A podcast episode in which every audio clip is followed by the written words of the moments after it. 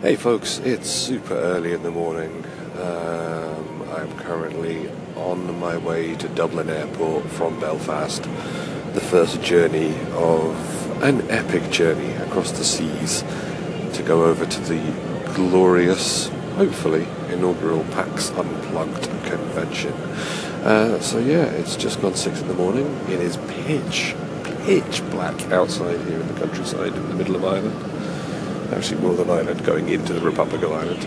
Um, the radio on the coach is playing wonderfully loud pop music, so you're probably going to pick up some of that. Uh, apparently, oh, it's uh, Tina Turner at the moment, so that's pretty cool. Um, but yeah, PAX Unplugged. It's the first time they've ever done it. Now, I've done PAXs before. They are generally a video games related experience, so they're generally pretty heavily skewed towards like the electronic gaming extravaganza. But this is the first one they've ever done where it is 100% tabletop, hence the name, you know, PAX Unplugged. Um, and honestly, I have no idea how it is going to go down.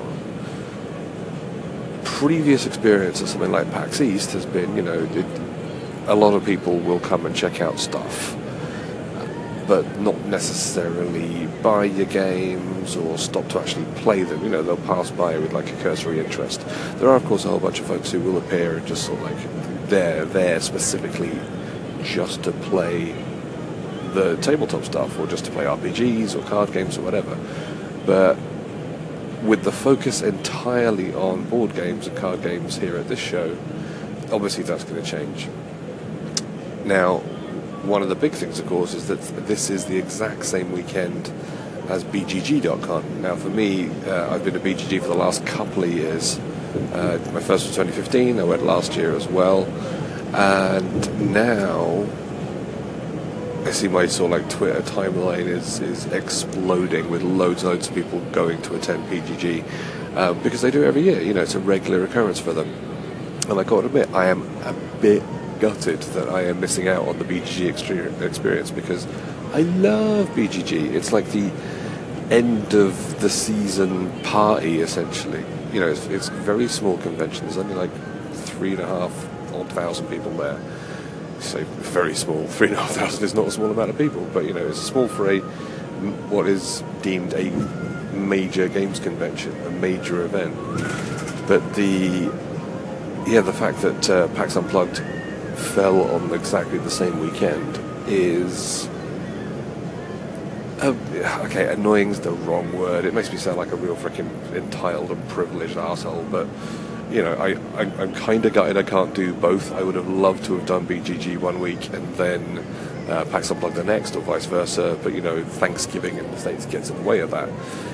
However, I am excited about hitting up PAX Unplugged. I am excited about, you know, seeing what we can get up to there, seeing what I can do as part of my day job there, you know, getting our games into the hands of reviewers who are attending, into the hands of as many players as possible.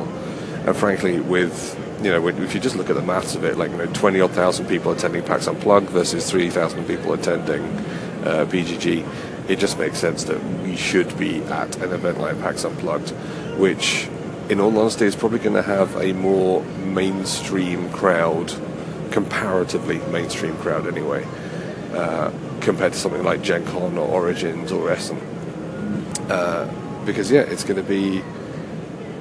I'm going to say folks who are not exactly oh the only games we have in our collection are Monopoly and Scrabble, but they might be like you know folks who are just getting into gaming. Of course, there's going to be a bunch of hardcore gamers there. There always always will be, but I think this is going to be uh, a bit more of a yeah, more of a sort of like a, a, a, a, yeah, a mainstream show sounds sounds like I'm causing it disparaging or something like that, but it's going to be interesting regardless.